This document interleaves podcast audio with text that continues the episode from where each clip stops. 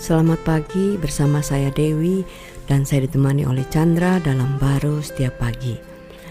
Sering kan kita dengar kalau kamu ingin sesuatu, kamu harus mempunyai satu uh, gambaran yang bagus gitu. Kalau kamu ingin uh, mempunyai satu pandangan yang baik, harus memiliki satu pemikiran yang baik. Tapi apa yang dikatakan Tuhan itu berbeda karena kita ini sudah diciptakan segambar dan serupa dengan Tuhan. Nah, dalam 2 Korintus uh, 3 ayat 18b dikatakan, "Maka kita diubah menjadi serupa dengan gambarnya dalam kemuliaan yang semakin besar."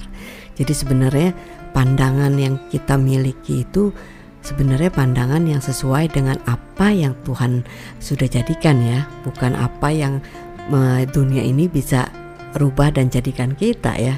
Ya, kalau kita mandang diri kita eh, itu sangat uh, terbatas ya, baik dan buruk, hmm. salah dan benar gitu. Semua orang ingin baik, semua orang ingin benar gitu. Cuma uh, kekuatannya itu sangat terbatas ya.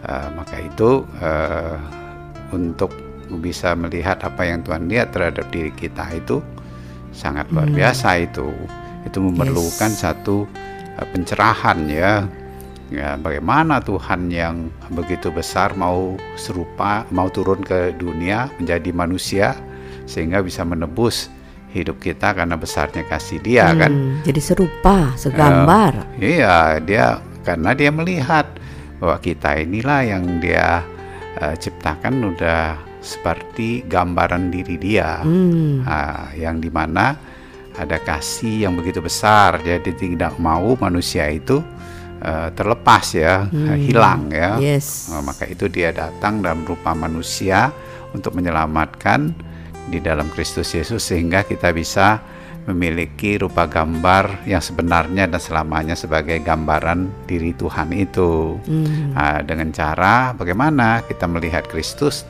demikianlah sebenarnya kita melihat diri kita yang sesungguhnya hmm. sehingga apa aja yang kita hadapi di dalam kondisi kebutuhan, di dalam kondisi keinginan, dalam uh, permasalahan, nah, maka itu kita perlu memandang kepada Kristus sehingga dengan pandangan kita kepada Kristus kita percaya ada kuasa Roh Kudus ya untuk bisa menyatakan atas pandangan kita yang di mana sama dengan pandangan Tuhan kepada kita. Hmm, jadi kayak misalnya seperti dalam hidup ini gitu kan, orang kan melihat atau uh, mempunyai pandangan yang berbeda kan, kayak misalnya wah orang ini tuh pintar.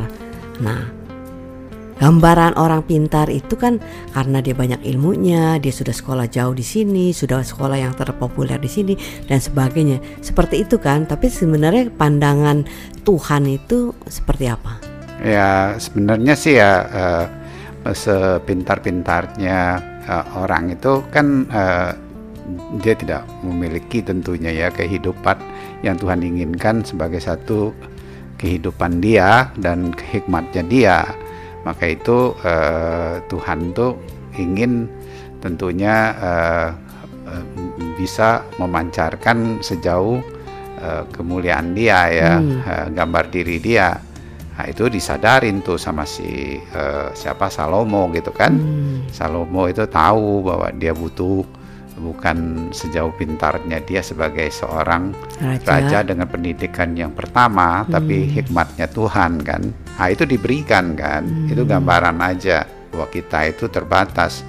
Tapi dengan adanya uh, percaya kepada Kristus kita memiliki hikmat hidup dia ya dalam hidup kita sehingga walaupun kita uh, pintar tapi juga kita itu sebenarnya percaya kepada dia.